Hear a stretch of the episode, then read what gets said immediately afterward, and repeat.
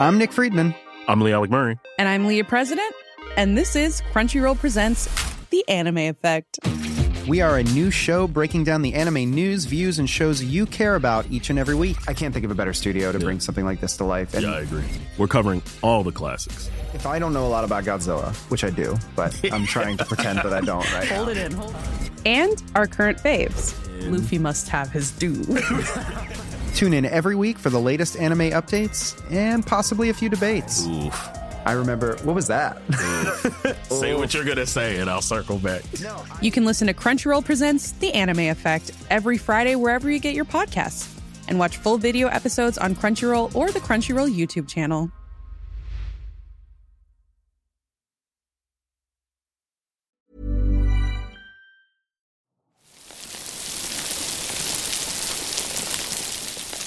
This noise might sound, to some of you at least, like one of those old F M radios. You know, when you can't find the frequency of your favourite radio station to listen to your favourite science show. What you're actually listening to is one of the most important pieces of marine life. This is the sound of a healthy coral reef. Each time an animal drags itself or its shell over the coral, or a fish takes a bite of its food, it all adds up to the underwater soundscape. Altogether, you can hear hundreds of thousands of creatures, interrupted by the occasional cry from a fish, whale, or dolphin.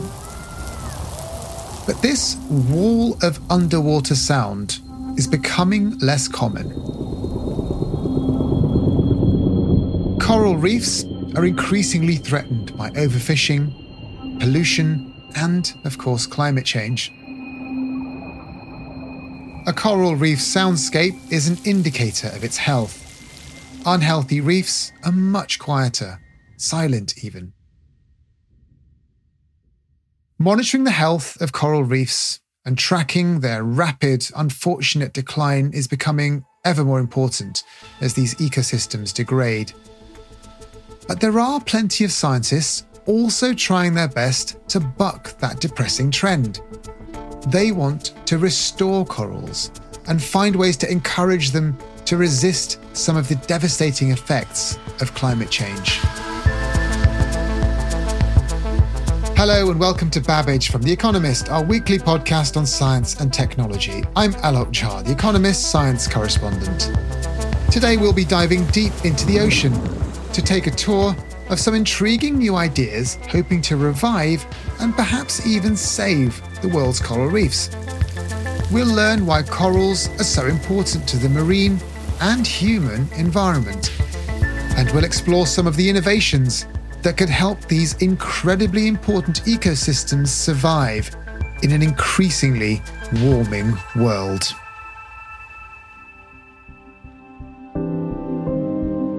Coral reefs can be thought of as the rainforests of the ocean. Gilad Amit is a science correspondent at The Economist. They're these vast, colourful, noisy ecosystems. They provide a haven for a third of all multicellular life in the ocean. But just like rainforests, they're extremely vulnerable to climate change. Um, the statistics are really staggering. Coral reefs have declined by thirty percent in fifty years. And deadly bleaching events are happening much more frequently now than before. The, the fear is that coral reefs won't survive the century. Yeah, this is a regular in the news headlines, isn't it? That coral reefs are dying, they're reducing everywhere, biodiversity is disappearing. So let's take a step back. People will have heard of coral reefs, they'll have seen the pictures, they're absolutely beautiful things. What is a healthy coral reef community? I mean, just describe it for me. Natural corals come in two varieties. There are the hard corals, which sort of form these fingers almost rising up from the seabed. And there are the softer corals, which kind of sway polyp-like in the currents.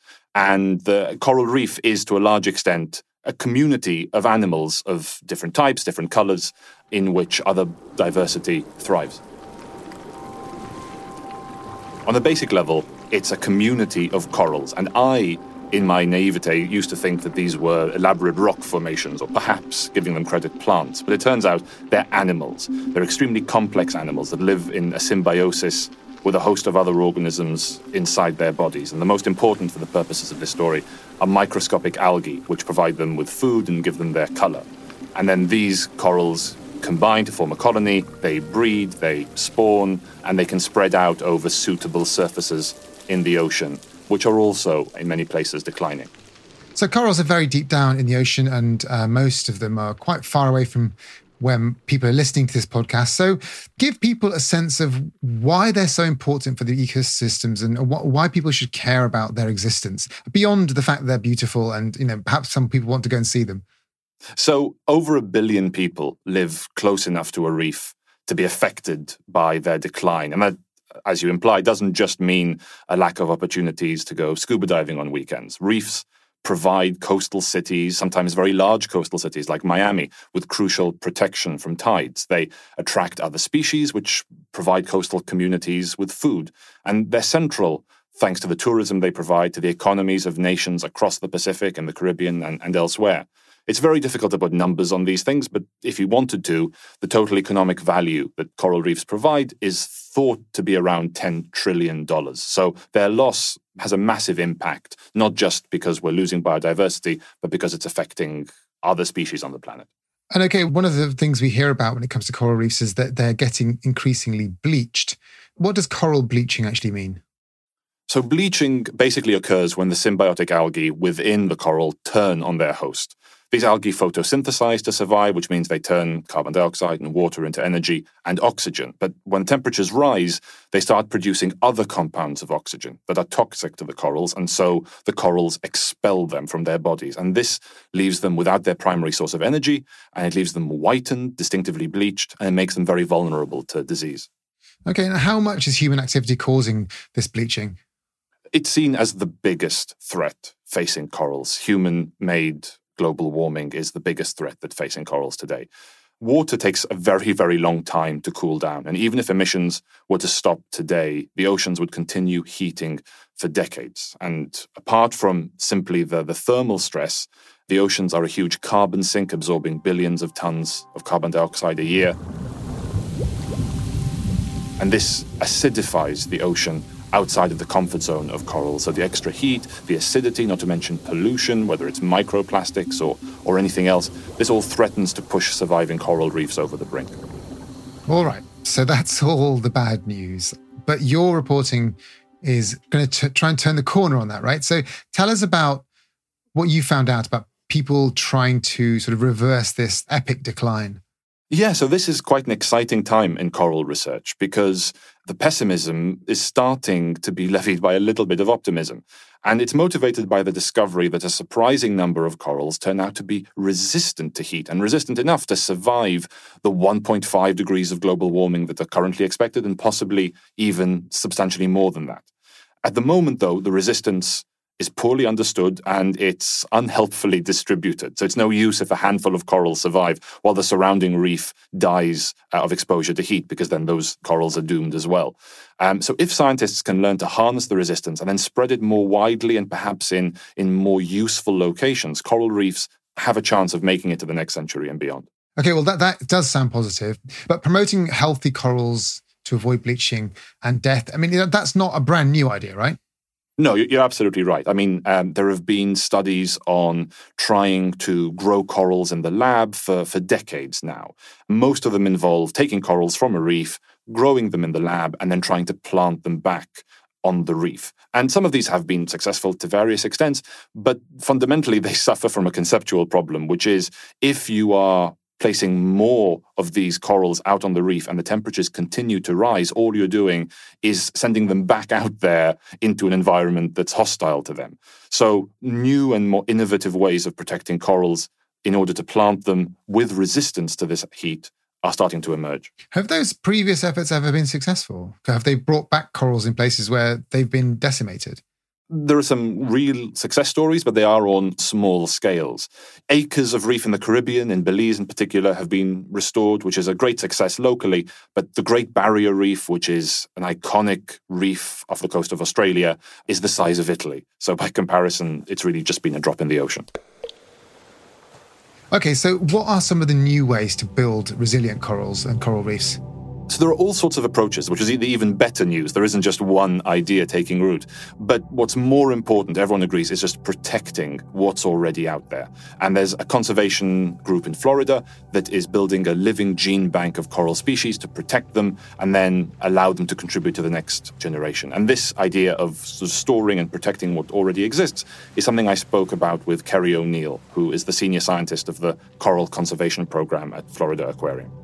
She started by telling me about the threat that currently faces her corals.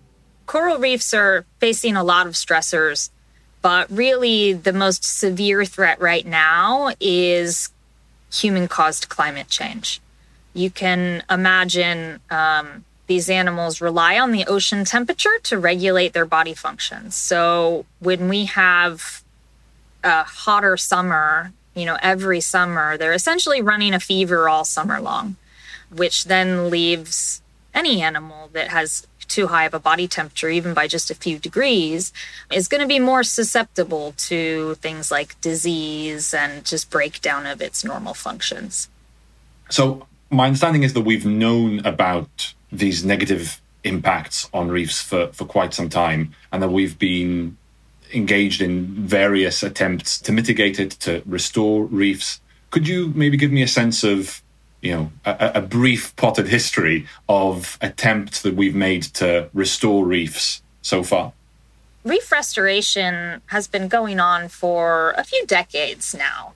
And it really starts usually with what's called the coral gardening concept. So the interesting thing is that corals are a colony of smaller individuals. So you can actually break a coral in two or three or four, and each one of those pieces grows into a new coral. So scientists have been using this technique for a while now called asexual propagation, where you just break the coral into pieces and grow new corals. And those new corals can then be used to plant a, a reef area. However, you end up with essentially clones of that parent. All those individuals you plant are the same genetic makeup of the parent. So they don't really have added resiliency. They're not evolving or adapting to any changes in their environment. And so there's limitations to that. So that's why we're starting to look at breeding corals and using sexual reproduction to create new generations of corals that hopefully have a new combination of genes and a new combination of traits that might be more resilient. How big of, of an impact would you say have these coral gardening approaches made so far? So most of the coral gardening and, and outplanting or restoration projects so far are just a tiny, tiny drop in the bucket in the area that we've lost in, in coral reefs. It is shockingly inefficient to grow corals by fragmenting them by hand and then planting them all by hand out on the reef. It is just not the way that we are going to scale this up and be able to plant millions or billions of corals. You know, what we really need to do is restore certain areas that are then able to reproduce on their own and help seed nearby reefs. And I guess the fact that some corals can be resilient and we can restore some reefs isn't a carte blanche to continue warming and continue doing what we want, because the scientists will save the corals anyway. Yeah, that's the fear of some scientists, is that we can't just make it sound like we can keep creating super corals that can adapt to anything, right? Every animal has its limits. You know, we're not going to breed humans that don't need to drink water or something. There's a limit to that. Or we just end up living in a completely artificially built environment, you know, which we could do for corals. That, you know, the corals could just live in aquariums. But that's not the goal. The goal is that we want them to be living in a natural environment. And within that context of humans need to change their behavior, uh, these discoveries of resistance, of different mechanisms of resistance, do they give cause for hope? Because they seem like reason for optimism.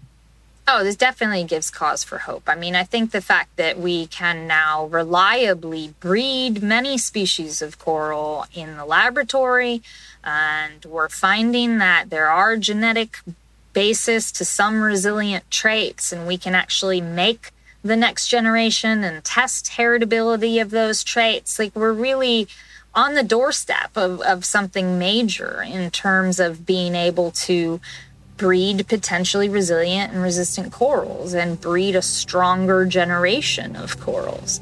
So I, I think we're really just breaking very new ground here, but it's very exciting. You know, I think we can really make a very big impact in improving the situation for corals. Kerry, thank you very much. Thank you for having me. It's been a great discussion.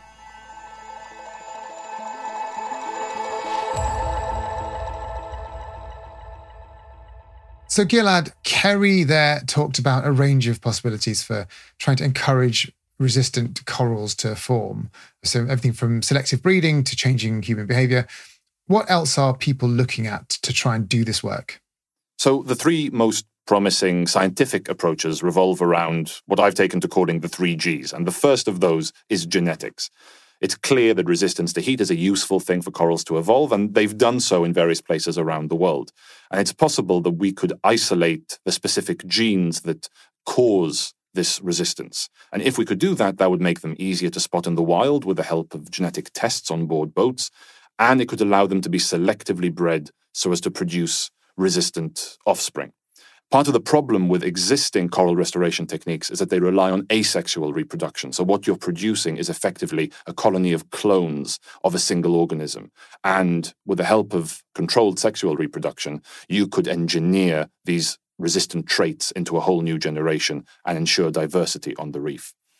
Now, an obvious extension of this idea of identifying the resistant genes would be to engineer corals by adding or removing the genes you need in order to confer resilience. And this is being done with the help of gene editing techniques like CRISPR Cas nine and with some limited success. But all the researchers I spoke to, even the ones who are doing this work, stressed that in their view, this is for emergency use only. I mean, gene editing is still at a very early stage in many, many areas, and it's good that it's being used here. But as you say, it's not ready for prime time quite yet in the real in the real world in this respect. But it's good that that's that's a strategy. What's another one of your three Gs? The second is geography. Now, while exposure to heat over the course of generations can produce genetic resilience, that's just evolution, it's also possible to adjust an individual's tolerance within its lifetime. So if you move a coral from lower temperature water to higher temperature water, there is some evidence that it acquires a resistance that can then disappear if they're moved back. So this resistance could also be inheritable, which is very exciting. Okay, so we've had genes and geography. What's the third G? That G is germs, uh, the microscopic organisms that live within a coral. This collection of microorganisms is often called the microbiome, and it's a very hot topic in human medicine because the microbes that live within us are found to influence all sorts of aspects of our health. And there's every indication they're just as influential in corals. And I spoke to a researcher called Raquel Peixoto at KAUST University in Saudi Arabia about this idea that the microbiome of a coral could be engineered to provide heat resistance. Most living organisms, including humans, rely on the microbes living within them. So we rely on these microbes for some vitamins we need, some metabolic process and mitigation of toxic compounds, competition with pathogens, all of us. And corals are not different. They also rely on these associated microbes that we call the microbiome that provide these functions and that can input nutrients that can actually help corals to thrive. The problem is that these microbes that are beneficial and actually crucial for the development of these corals and for the biology of these corals, they are also sensitive. They are also sensitive to stress. So when a thermal event happens, these corals are affected, not only the host, but the microbiome. Once these beneficial microbes are affected, pathogens can overgrow. And this causes even more problems. So this is why it is so important to understand which microbes are beneficial, how do they respond to stress, and how can we mitigate these problems. And are those the questions that your research focuses on? Yes, these beneficial microbes are sensitive. we are trying to restore them, just like as a degraded forest. So if a forest is degraded, you plant trees. So we are trying to plant the good microbes back. So what we do is that we isolate these microbes that are naturally abundant, that are rarely in the reef, natural populations. We grow them in the lab. We select them based on the beneficial traits that they can provide the corals with, and then we just apply them in high amounts. So when corals are going through stress and these microbes will be depleted and replaced by pathogens, we continue to inoculate them in a way that we retain the good ones, so the bad ones cannot overtake the coral organism. With that, we hope to block some of the processes that happen that are associated with bleaching, or to accelerate the recovery of these corals so that they don't die. They may even bleach, but they don't die. How much can a microbiome adaptation do for a coral? This is a very good question, because it's also important to highlight that this is not a magic bullet, right? There is no magic bullet. And it seems that some corals will respond better than others, because some corals are easier to manipulate. Their microbiome, their structure is more flexible. So that means we can continue to retain these beneficial microbes and eventually even bring some other that are more adapted, which is what we call rehabilitations. But some corals may not accept it. And so what we are trying to do is that we are trying to understand how flexible some coral species are, how much this manipulation can do for some of these species. Maybe we can find an universal probiotic that can magically work for all of the coral species, which I really don't think it's going to happen. But there are other options. We can try to find combinations of probiotics that can work for most of the species. We can find things that maybe won't prevent bleaching, but will prevent mortality. So we'll minimize the losses. So the research program you're outlining there makes good sense. We identify corals that survive. We look at the microbes that they have. We try and identify microbes they have in common. We grow them in the lab. We put them back into new corals and hope that they survive. So how much of that journey have you been able to go on so far?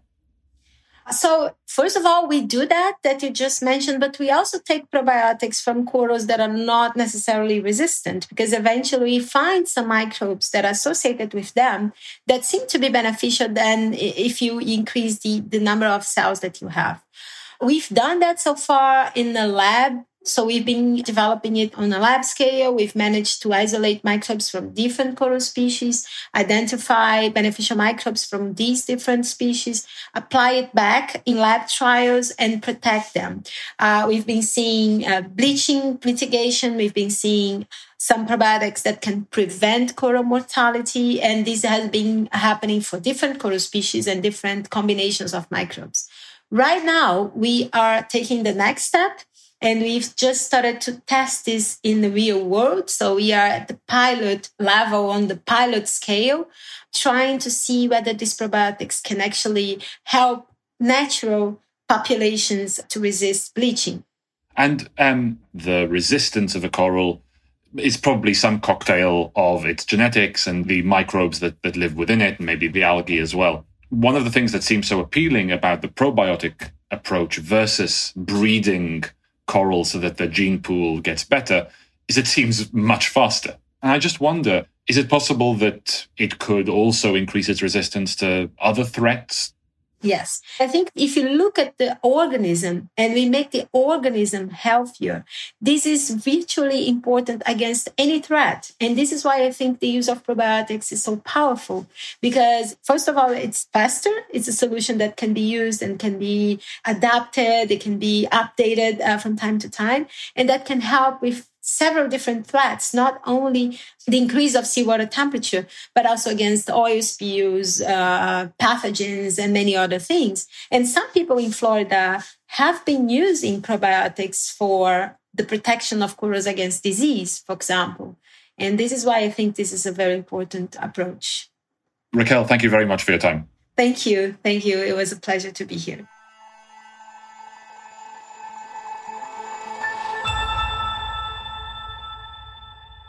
So probiotics for corals, that's a really interesting possibility. People listening might well take probiotics for themselves for better gut health, I guess. So what's the sort of possibilities of probiotics for corals? So it's probably the most exciting possibility because genetics takes generations to take effect in a population. Geography, exposing corals to heat, is, is difficult to engineer on a reef, but germs can be changed within the lifetime of a single coral. So it's the only approach of the ones being seriously considered that could theoretically allow for a damaged reef to be restored without anything needing to be taken away. It could be restored in situ. That's amazing. It sounds too good to be true. I mean, what, there must be some challenges to restoring things like this. Absolutely. I, all these approaches have, have their own challenges, but the one they all share, probiotics being no exception, is the challenge of scale. Coral reefs are dying at an enormous rate, and the amount of reef area that needs to be restored is vast. So there are all sorts of pressing questions that researchers need to tackle. So can the application of probiotics be done by robot? Can we prioritize specific areas of reef, for example, breeding areas or areas of particular environmental or economic significance, and then focus on restoring those first? These are the kinds of challenging questions that researchers are racing to answer.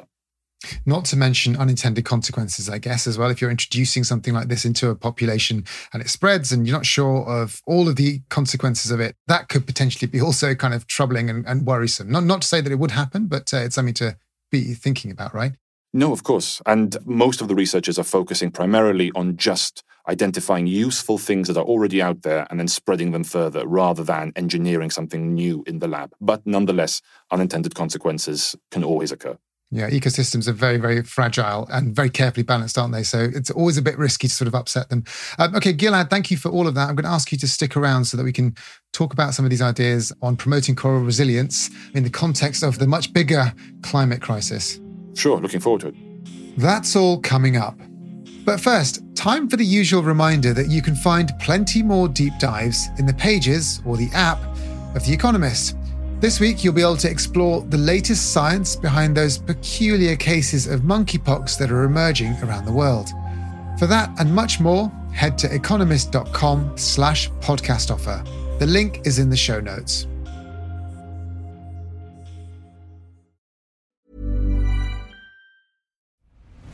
I'm Nick Friedman. I'm Lee Alec Murray. And I'm Leah President. And this is Crunchyroll Presents The Anime Effect. We are a new show breaking down the anime news, views, and shows you care about each and every week. I can't think of a better studio to yeah. bring something like this to life. And yeah, I agree.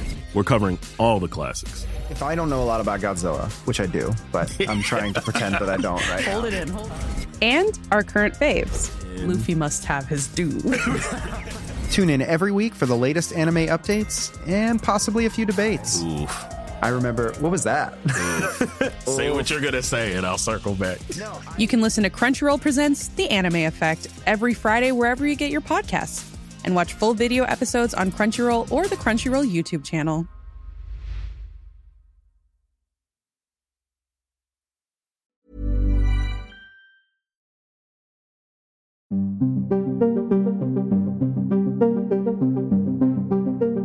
Now with Gilad Amit, The Economist science correspondent. Today we've been exploring the ways to make corals more resistant to warming sea temperatures. Gilad, all of the options we've talked about sound really intriguing, but you know, as you pointed out earlier, the idea of actually promoting resistant corals has been around for some time, and yet today we see that corals are suffering probably more than ever. Is it too late to make a difference?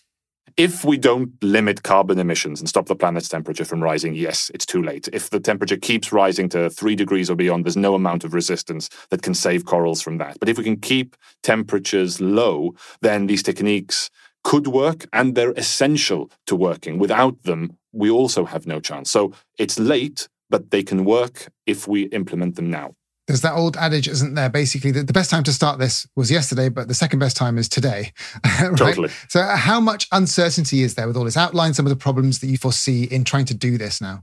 So corals are animals, and our veterinary medicine when it comes to them is really not very advanced. So there's a lot that we need to understand about their biology. We need to develop better standardized tests to measure their resistance so we can compare and work out what is actually more likely to survive. We need to understand the biomarkers that are associated with resistant genes so we can identify them. We need to test if resistance is inherited, and if it is, does it come with other nasty side effects that we want to avoid? And with probiotics, how big of a difference can they make? These are all really open questions. Now, some people might be listening to this and thinking, I think I've heard about previous attempts to save corals. You know, there are artificial reefs that people talk about. I think America's Defense Advanced Research Projects Agency, so DARPA, the famous innovation agency, you know, they're also investing in these sorts of coral saving measures. How do you feel about those sorts of things? I think the message I'm hearing from all the researchers is we need a toolkit of options. No one solution is going to do it. So artificial reefs, whether that's, you know, sinking ships in order to get corals to form or letting them form on the basis of wind turbines, which is being explored, these are all really promising options that are needed as part of the, the menu of solutions. All right, so these sound like possible options, all of them, and it's good to have all of the options and different diversity of ideas. Do you think is actually going to happen? I mean, what's going to make it happen? In terms of implementing these scientific solutions, it's going to be a question of funding, and it's going to be a question of speed, really. Can enough resources be devoted to tackling these problems before it's too late? And it's important that we don't see the rise of coral resistance as a license, as an invitation to just keep on doing what we're doing. It's vitally important that we minimize the amount of fossil fuels that we burn, the amount of pollution that we introduce into the water for its own sake, as well as for the, the, the sake of corals. If you can see this idea of restoring coral reefs as a kind of adjacent to geoengineering, I think that you're absolutely right, which is that uh, trying to change ecosystems in this way doesn't give you any sort of license to continue with the pollution that's causing the climate crisis. Okay, now, Gilad, you've been reporting on the story for several weeks now and uh, following the story for a lot longer than that. What's the most interesting lesson you've learned about this? I've been reading about corals dying since I was a child, and it's really exciting to talk to researchers who, after decades of, of pessimism, are starting to, to see the light at the end of the tunnel, that there is now, through these new scientific advances, some room for hope. Yeah, that is actually very positive. And you know what? It's a tonic to the usual climate stories we have to cover, which can often be quite depressing. I mean, the way things are going now, it's looking less and less likely that the world will be able to limit global warming to one and a half degrees Celsius by the end of the century. So work like this attempt to save coral reefs is going to be more and more important to try and get people and ecosystems more resilient to the effects of a warming world. Uh, Gilad, that's been really interesting to hear. So thanks a lot for explaining everything to me. Always a pleasure, Alok. Thank you.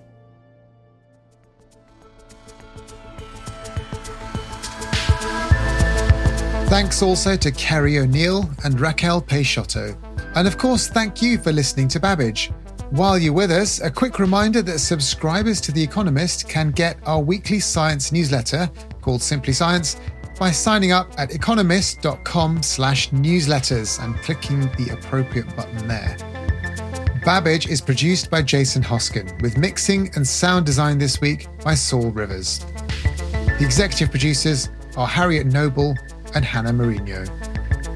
I'm Alok Jha, and in London, this is The Economist.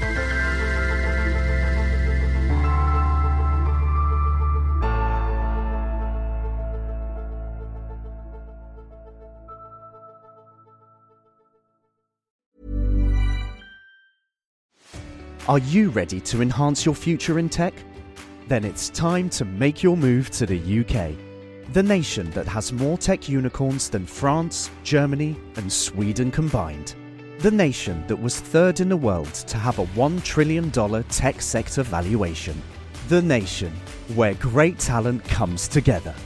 Visit gov.uk forward slash great talent to see how you can work, live, and move to the U K.